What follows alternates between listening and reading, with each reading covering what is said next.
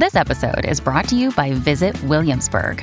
In Williamsburg, Virginia, there's never too much of a good thing. Whether you're a foodie, a golfer, a history buff, a shopaholic, an outdoor enthusiast, or a thrill seeker, you'll find what you came for here and more. So ask yourself, what is it you want? Discover Williamsburg and plan your trip at visitwilliamsburg.com. When you need mealtime inspiration, it's worth shopping Kroger, where you'll find over 30,000 mouthwatering choices that excite your inner foodie. And no matter what tasty choice you make, you'll enjoy our everyday low prices, plus extra ways to save, like digital coupons worth over $600 each week. You can also save up to $1 off per gallon at the pump with fuel points. More savings and more inspiring flavors make shopping Kroger worth it every time. Kroger, fresh for everyone. Fuel restrictions apply. Welcome to the Bike Radar podcast, brought to you by the team behind BikeRadar.com, Cycling Plus, and MBUK magazines. If you enjoy this episode, please subscribe. And if you can do so, leave us a rating on your podcast provider of choice. It really helps us reach other cyclists like you.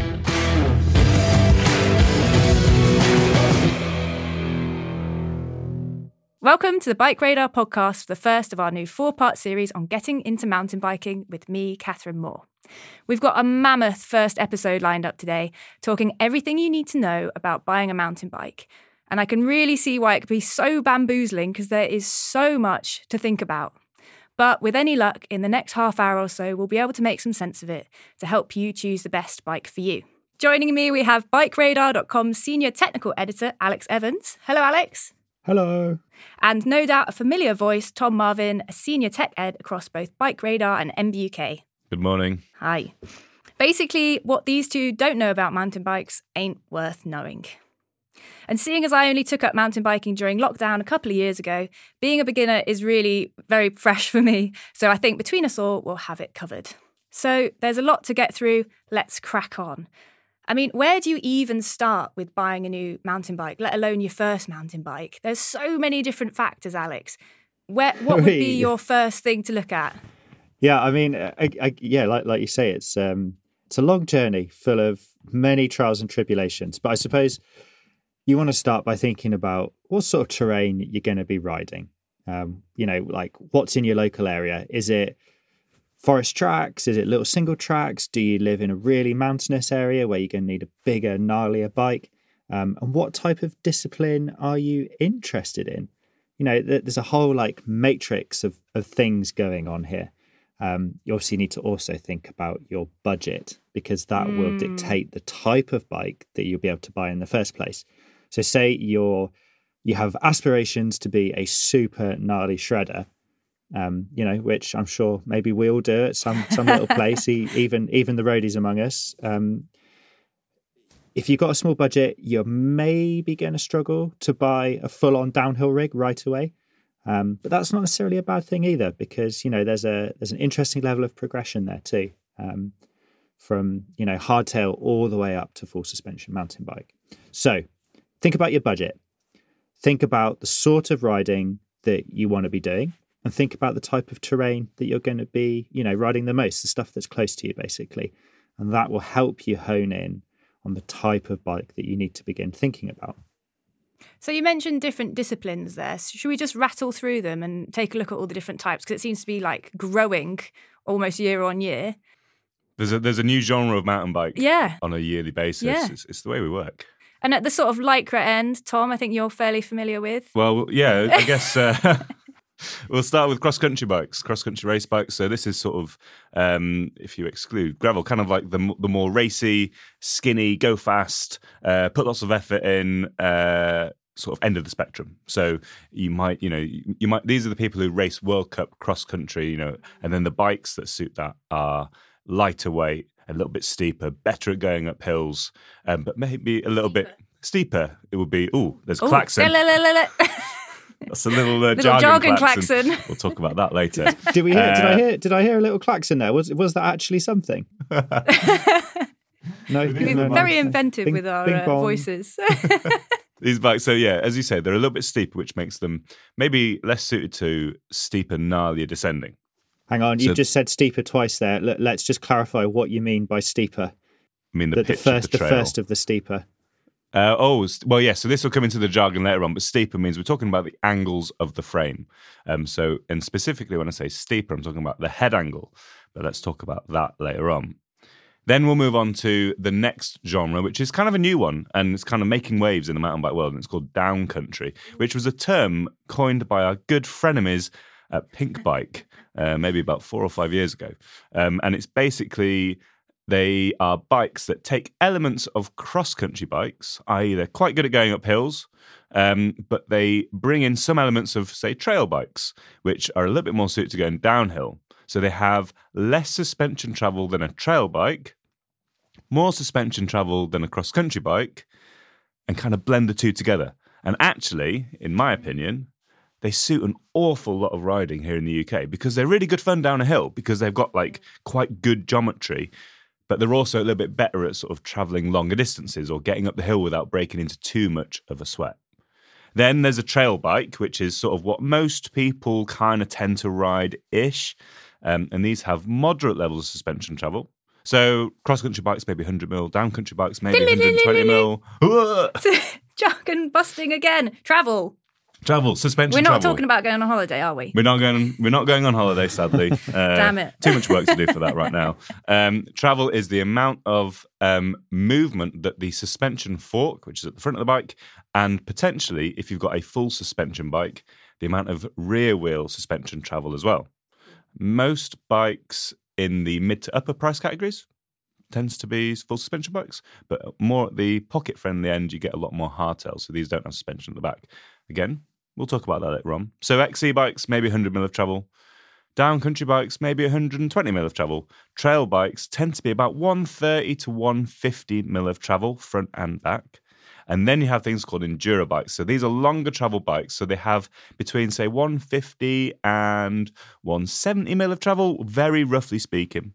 And these are designed to go down a hill really, really fast, but still be able to get up sort of uh, maybe less of a race pace, but maybe more of a snail's pace, but they will get you uphill. And then right at the big end of things, you've got free ride and downhill bikes. So these might have anywhere between, say, 190 to 220 millimeters of travel. They generally speaking aren't going to be very good up a hill at all because the shape of the bike, the geometry, and the way in which the suspension works, i.e., its kinematics, hong, hong, hong, hong, hong, um, are really Whoa, well was Tom designed. for- hungry or something? What was that? that was my klaxon. I klaxoned myself. Um, they are really well designed for going downhill as fast as possible. So lots of suspension travel, and it's really soft and compliant and gives you loads of grip. But they just don't pedal uphill very well. Hopefully, that's like a little snapshot of all the different types of bikes, and there are a few extras in there, but we won't talk about the real minutiae detail.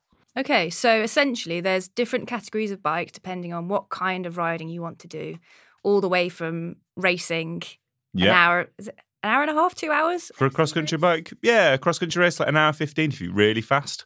Right, the On race through to like if you're like if you're Pauline Ferrand-Prévot or Tom Pidcock, yes. and entering like a, a Welsh XC series sport race, we can Um, but dream. Yeah, all the way through to like a four minute downhill run or Yeah. something. yeah, exactly that. Crazy. With marathon racing in the middle, anything up to like multi days. Savage. and uh, it's, it's definitely worth saying that within each of those categories there are um, high and low budgets as well. Mm. So you know you, you can pick up a budget downhill bike, which would probably be in the region of between three to four thousand pounds or dollars for you know an, an entry level downhill bike, or you can push that right the way up to 12, 13, 14, 15 even thousand dollars or pounds. But don't get Um, scared off by um, your lower price point there. So downhill bikes specifically are very expensive. Um, but you are. can pick up a mountain bike, probably a more trail or sort of cross country orientated one, from probably about five hundred ish pounds, five, six, seven hundred pounds for something that is genuinely usable, reliable, and probably like quite good. Nice. And at that sort of price point, very entry level, would you be looking at full suspension bikes? Are you more likely to find hardtails or even rigid bikes? You're not going to find a full suspension bike that is worth its salt at that price. Um, I, I certainly think not it's, brand it's new. about a thousand, isn't it? It's about a thousand pounds or dollars where where you start to get full suspension bikes that have you know enough technology, whether that's the dampers or the What, components or what, what, what, what, what? Oh, oh god, whether that's just the suspension or or the components that are fitted to it. There you go. I've unclaxoned Nice. myself. um, you know that, that, that kind of make them worthwhile. I, I think um, you know the Boardman MTR, um, and I, I, th- I think uh, you know that that's a I think it's like twelve hundred quid possibly Yeah. or eleven hundred pounds.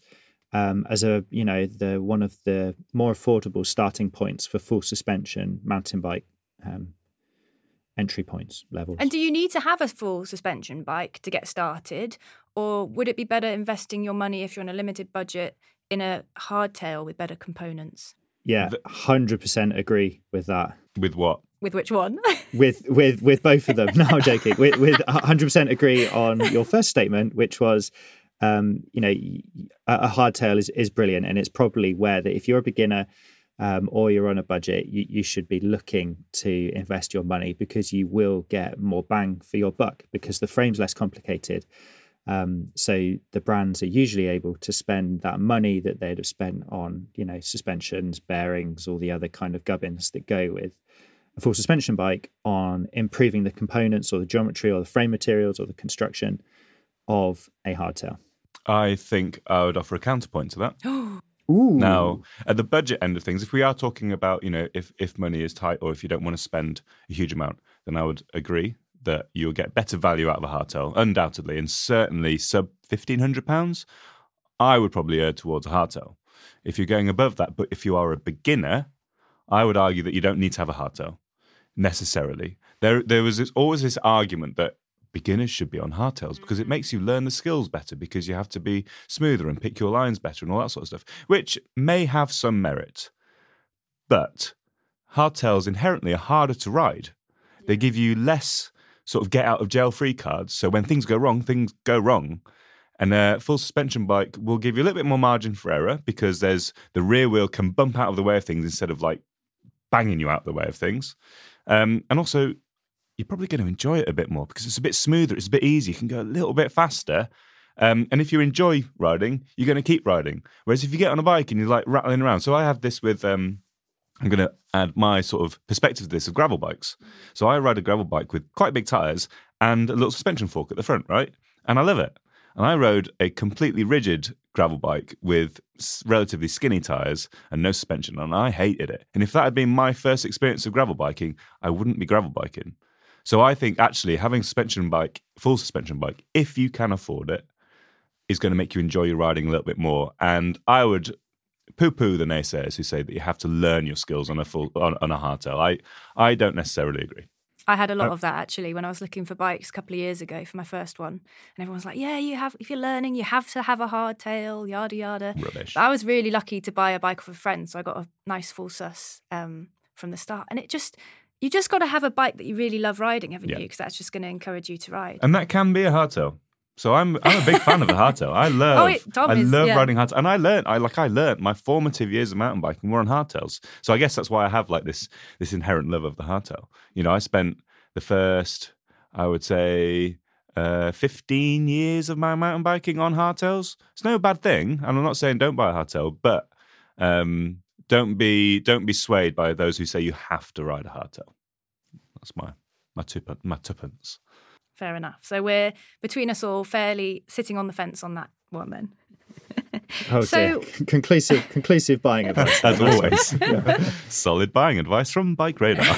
well planned as well. Do what you want. So another one that um, we may disagree on then frame material. So is that going to be totally driven by budgets, or are there one or other types of frame materials that you would really recommend for somebody getting their first mountain bike? Alex, let's come back to you. eBay Motors is here for the ride. With over 122 million parts, you can make sure your number one ride or die stays running smoothly. Brake kits, LED headlights, bumpers, whatever your baby needs, eBay Motors has it. And with eBay Guaranteed Fit, it's guaranteed to fit your ride the first time, every time. Plus, at these prices, you're burning rubber, not cash. Keep your ride or die alive at ebaymotors.com. Eligible items only, exclusions apply. Yeah, but budget budget is going to be um, definitely a factor in that. You know, carbon carbon fiber is generally a more expensive material um, to you know produce, manufacture, whatever. So carbon fiber bikes are going to be more expensive. Steel is um, probably one of the easier materials to manufacture from. Um, so steel bikes are you know likely to be likely to be cheaper Um, aluminium kind of sits in the middle between them, and then you get super niche materials like titanium and you know all these posh alloys and stuff that um, you know are, are, really expensive to manufacture from, and the, the kind of commonality hints to that. Um, I wouldn't get like too hooked up on frame materials. Um, if you can find a bike that you like and you can afford, and it's made out of steel or aluminium or carbon or whatever, um, I'd just go for it. I, I wouldn't worry too much. Um, you know, each one each one has its advantages. Aluminium is going to be lighter than steel for the same strength. Uh, carbon fiber is most likely to be lighter than aluminium for the same strength of frame. Um, so, you know, it, it's kind of very much a horses for courses thing, and all bikes now can be basically tuned to feel um, how the manufacturer wants them to. So a carbon fiber bike can be super stiff or it can be super flexy. The same for a steel bike and the same for an aluminium bike. Um, so, you know, I wouldn't worry too much basically. There are loads of different frame materials out there, but if you like the bike, you know what? Go for it. I think I, I agree with Al on that. If you like the bike, agree with it. However, you get better value out of an alloy bike. So if you're sort of at that price point, like the two and a half, three grand, where you're starting to see some carbon bikes coming in, but there's also plenty of alloy models around, I'd go alloy. I don't think the personally, I don't think the ride benefits, generally speaking, of a carbon frame really outweigh better components on a on a cheaper, more value driven bike. I say at the bottom, at the sort of the more entry level bikes, you are going to be seeing a lot of alloy frames. Still, sort of was you know it's a cheap material to, to build with, but I guess they're more on sort of slightly more niche bikes these days. Um, so you know your Starlings over here in the UK, or you know like a lot of uh, kind of niche brands build out still because there's this mythical like amazing feel of steel, which uh, I think has some credence. But um, yeah, most most bikes if we're looking at sort of entry level bikes probably tend to be aluminium these days. Nice. Now we can't talk about choosing bikes without talking about geometry and no. I have my klaxon buzzer ready on my fingertips. Oh. Ow. I'm jumping. Are you jumping. prepared to talk through a very simplified geometry and what we need to know if we're buying a first bike? Yeah, absolutely. Um, I'll try my I'll try my best. Good luck. Um, yeah, good luck. So um, it's, it's kind of a reference back to the different disciplines. So as Tom was talking about when he was discussing all the different disciplines, each discipline kind of has a, a slightly more suited geometry type to it. Um, so, you know, if you're looking for a cross country bike, as Tom said, the head tube angle, which is the angle of the suspension forks in relation to the ground, so the steering angle. So when you're looking down at your forks, whether they're miles out in front of you or right beneath your hand, is the angle basically. Um, cross country bikes will have a slightly steeper head tube angle. And then as you progress along the scale, so down country, trail, enduro, downhill, um, the head angle gets slacker with each discipline, basically. Um, and then you need to think about um, figures like the bike's top tube. Um, and the top tube is a very simple measurement from the middle of the saddle to the middle of the steerer tube. Uh, the saddle being the seat tube, basically, which is the vertical upright that keeps your seat post and saddle in place. So that's the length of the top tube. This is relevant when you're sitting down. Um, so on a downhill bike, you don't spend much time sitting down. So the measurement isn't that important. Same for an enduro bike, but then on trail, cross country, and down country bikes, that measurement can mean quite a bit because you do spend quite a lot of time sitting down. Longer ones can give you a more kind of lent forward feeling, which is great for aggressive pedaling, steep climbs when you're really dropping the hammer.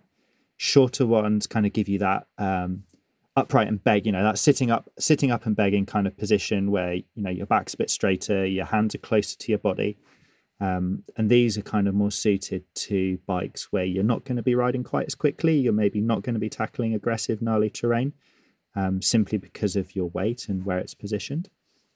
Um, another important figure is the bike's reach.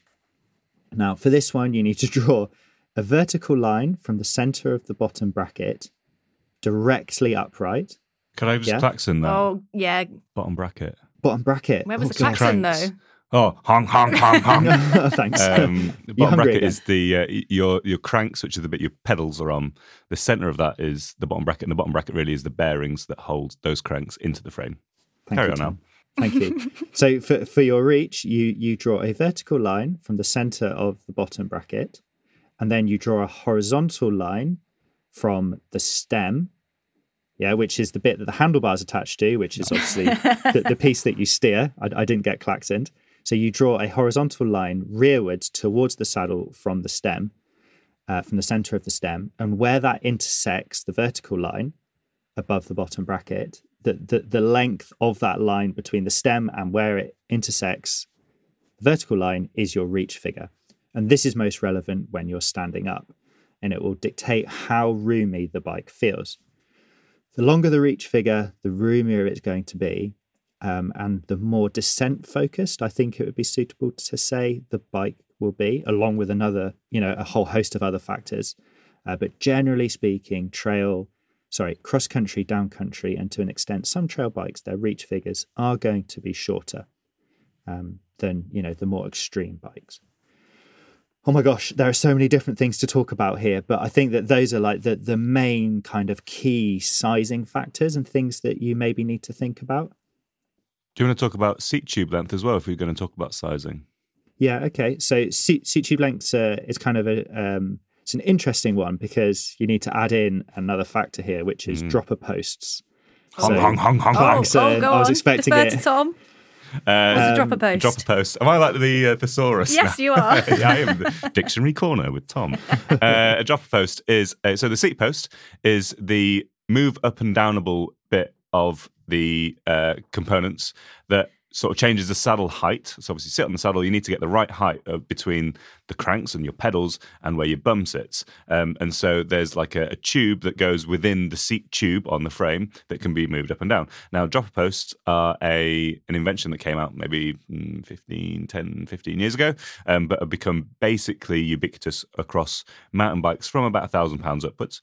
Um, and they are a hydraulically operated um, adjustment of the seat post. Imagine like your office chair, you know, you can like go up and down um, by pulling a lever. It's basically the same thing. Um, and the idea is that you set the saddle at your pedaling height, which is, you know, an, an, efficient height for pedaling along. And then when you get to a downhill, you pull your lever, whether it's 99% of the time these days is on your handlebar, or you push a little lever, and the saddle with your weight drops out of the way. Um, and then you can stand up again, and it moves the saddle away from your bum. So when you're going down steep hills, you don't have the saddle hitting you in the backside and making you feel like you're going to get popped over the front. Nice. So they're and, really and good. you save on bikes from about a grand. If somebody's sort of on the fence as to whether to get a bike that doesn't have a dropper post, but potentially sort of within budget, or just spending that little bit more on getting one with a dropper post? I would. I would uh, on maybe saving your pennies for another month and getting the bike with a dropper post because if we're talking, you know, we talked about geometry and we talked about what kind of bike people should get and full, you know, it's all about the ride experience. And I would challenge pretty much anyone who says that a dropper post doesn't add to their ride experience. So I would save your pennies either, you know, if there is a bike that you really like and it doesn't have a dropper post, that's fine. It will probably be able to take a dropper post. So either save up to budget for buying a second, you know, like a, a, a dropper post on the side, or save up a bit more and get a bike with a dropper. Nice. I think it's one of those things that as mountain bikers we've become so reliant on. Mm and then going back to riding one, even just going and riding my gravel bike sometimes, I'm like, mm. roll up to the traffic lights. I'm like, well, where's where's my dropper? I have to put a foot down. It's a really long way. yeah, definitely. And and so th- that that that example there, the the long way you've rolled up to a traffic light is is is relevant to uh, seat tube length as well. So you want to make sure that um, the bike you're buying doesn't have a seat tube that's too long uh, or too short, and you know both both can be problematic. Um, the too long one being the bigger issue here that you won't be able to lower the seat enough for the descents, basically. So whether that's manually um, in, into the frame via a quick release, or you know if you've got a dropper post and it has a certain amount of travel, which refers to how far the dropper post uh, allows the saddle to descend. Um, you know, if if your seat post is too long, then you're not going to be able to get the saddle down enough anyway. Um, so seat tube length is, you know, like Tom said, another really important factor to finding a bike that that fits you correctly. Um, and and the reason why we kind of introduced dropper post to that is uh, seat tube insertion depth, which is how far the seat post or dropper post can be inserted into the seat tube. Um, so if the seat tube doesn't have a very large insertion depth, i.e., you can't put the saddle as far down as you need it to be, it doesn't actually matter how long it is because you won't be able to get the saddle out of the way anyway. So you're already compromised. One thing I want to touch to the geometry section is if you, you know, if you are reading a lot of new bike reviews and news that comes out, and, and we are we're terrible for doing this, I think, on Bike Radar, as is the entirety of the mountain bike media. When the new bike comes out, one of those cliche things is, "Oh, the bike's longer, lower, and slacker." What? What?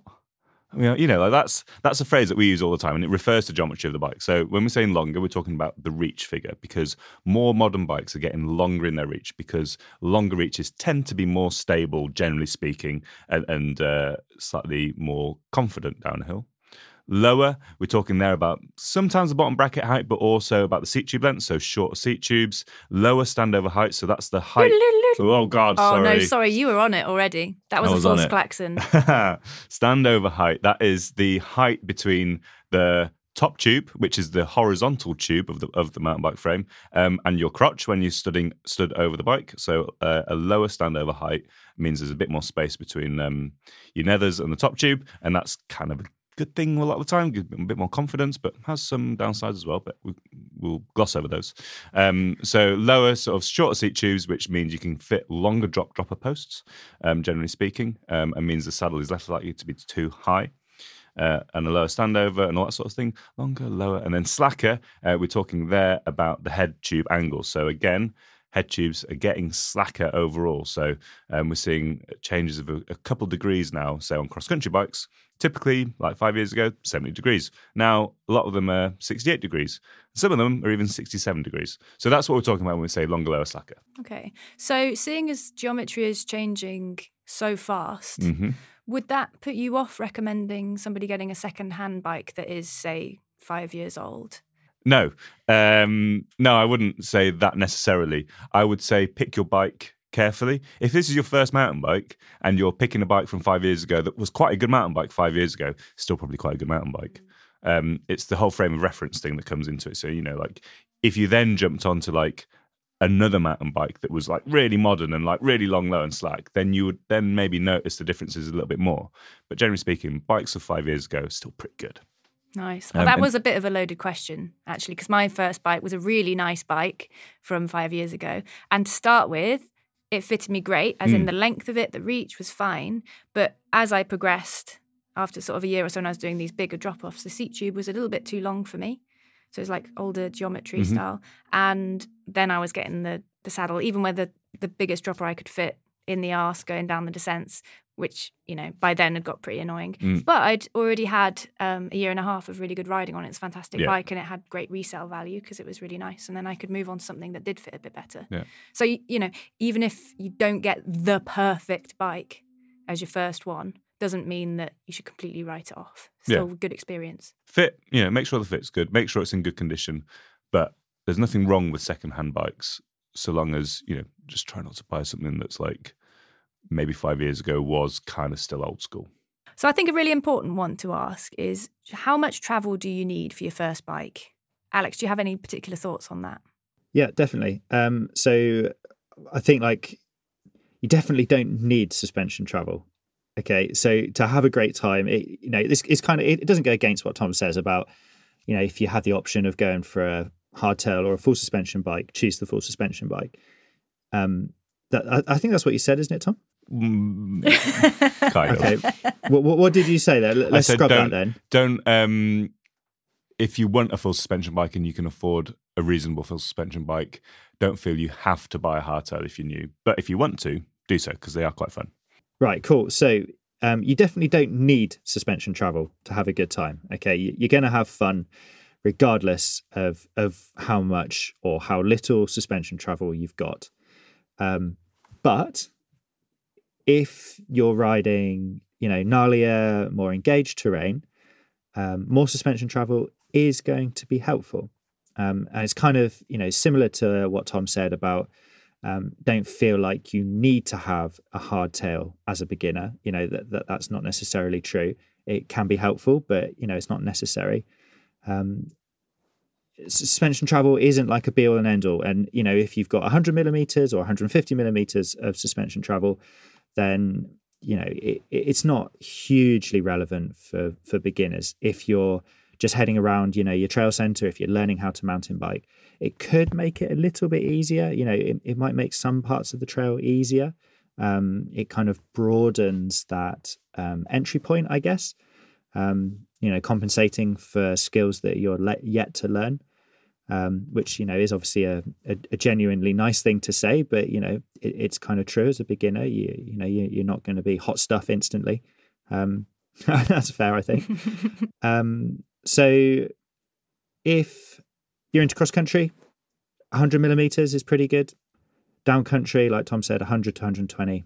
Trail a little bit more, etc. It, it goes on, um, but don't get fixated really, you know, you don't you don't need tons and tons of the stuff. Great.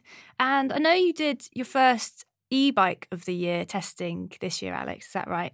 Mm. What about electric bikes? Would you recommend them for beginners?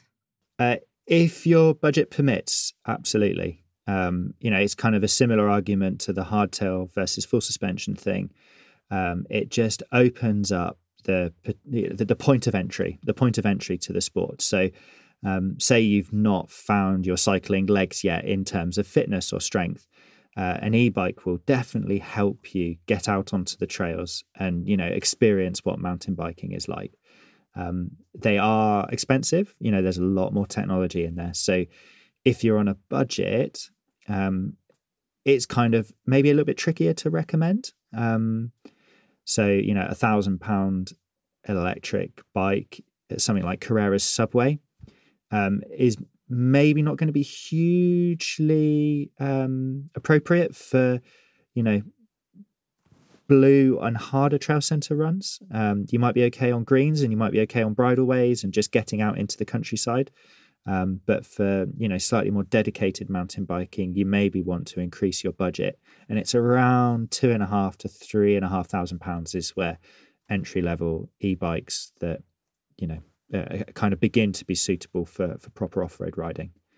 Um, but absolutely, if you can afford it, yeah, hundred percent, fill your boots.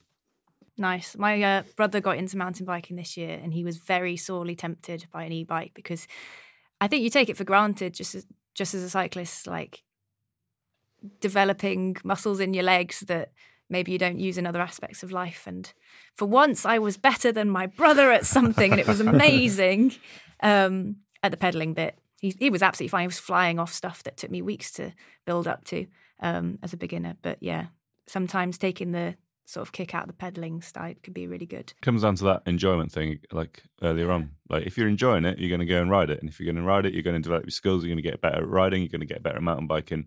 So I think, uh, yeah, I'd, I'd utterly concur with Alex on that. If you can afford an e-bike, and if you want an e-bike, because not everyone's going to want one, but if you want one and you can afford it, and yeah, why not? Why not? They're good fun. And do you guys have any recommendations for people like trying different bikes before they buy? Are there places that you can go to demo bikes um, or hire bikes so you can get a bit of a feel for what works for you, maybe the sizing before you commit to spending your cash? It's definitely something to recommend doing. Absolutely. If you get a chance to go and try out a bike, you know, there's you know a lot of bike shops will offer hires or potentially a demo where you might hire it and then you get the hire fee off the purchase price, perhaps. Uh, and a lot of brands um, do demo series all over. And obviously, this podcast is covering the UK as well as the US and, and Europe and all, all over the world. There are sort of very often demo events at different areas around your relevant country. Um, and, you know, you are about to drop potentially quite a well quite a significant sum of money so why would you not? Because every bike's different. This is the joy that we have is that we get to ride so many different bikes. It's kind of cool because they're all different. Um, I guess the, the counter argument to that is if you've never really ridden a mountain bike before and you go and just buy one and you haven't tried lots of different mountain bikes, you're probably just going to like it anyway, aren't you? So it's kind of like you know, but um, certainly if it's it's it's, it's worth doing for sure. Um, because you know sizing, you know we talked about geometry and all these different numbers that are quite confusing. You know you got to make sure you have got a bike that fits, um, and you know suspension system or kinematics, hong hong hong hong Oh, hong, uh, the work for you and all that sort of stuff. So um, yeah, I, I would recommend try before you buy if you if you can. It's not always easy, but it's probably worth it. And one of the um, big advantages of uh, developing a relationship with a local bike shop is that you know you can talk to the people who work there, and you know they're more likely than not going to be experts on the subject, um, and you know they'll be able to help guide, recommend uh, what type of bike you need, what size bike you need. Um, and you know you- you'll be able to sit on bikes in in the shop, and you know potentially, like Tom said, if they run demo days or whatever, um, actually give them a go before you buy. And there, there's real value in that, especially if you're a beginner. Um, definitely. So, just to wrap up, our last question for you both is when it comes to choosing your first mountain bike, are there any areas where you can save a little bit of money or other areas that you might prioritize and you should spend a bit more? I I would prioritize, or I would save money on frame material. So as I sort of vaguely mentioned earlier, I probably wouldn't bother with a carbon bike. It's just not my bag. I'm not that bothered by it. Um, and if it means that you get better suspension, that's probably what I would look towards. So long as the bike, also the bike you're buying has got good geometry. So I would look for a bike with good geometry, i.e., long, low, and slack. In in my opinion, and I think most people's opinion these days. Um, so pick a bike that's got good geometry, um, and pick a bike that comes with kind of as good a suspension as you can get away with. Simply because your drivetrain, which is the gears, they are going to wear out, right? But the suspension will also wear out, but better suspension will perform better and will wear out slower and will give you a better ride experience. So I would look for good suspension and good geometry, and I would be less concerned with a cheaper drivetrain or set of gears, um, for example. Nice. How about you, Alex? What would you prioritize? Yeah, I'd I'd absolutely uh, concur with that. Um, one thing's definitely worth noting is that geometry is is free. Um, so um, th- that's to say that you know a brand can specify its bike to have one set of geometry or another set of geometry, and there's very little cost incurred for them to do that. Um, so you know, l- try and work out what type of geometry you like, what you think's suitable for you, um, and you know, as we keep saying, the general agreement is that long loan slack is beneficial for the vast majority of people out there. Um, and you know, find a bike that has that geometry, um, because it, it it's it's like a it's like a um, it's it's a free upgrade. It's essentially a free upgrade. You're unlocking performance um, without having to spend extra money. That was a good phrase, by the way. I'm going to use that one day my Geometry own. is free. Yeah, uh, unlocking, unlocking. What did you say? Unlocking performance. Yeah, I liked it. yeah. it's going in your review. I've, uh, you're going to have to do a, uh, quotes for that because it was me that said it. Alex, 2022.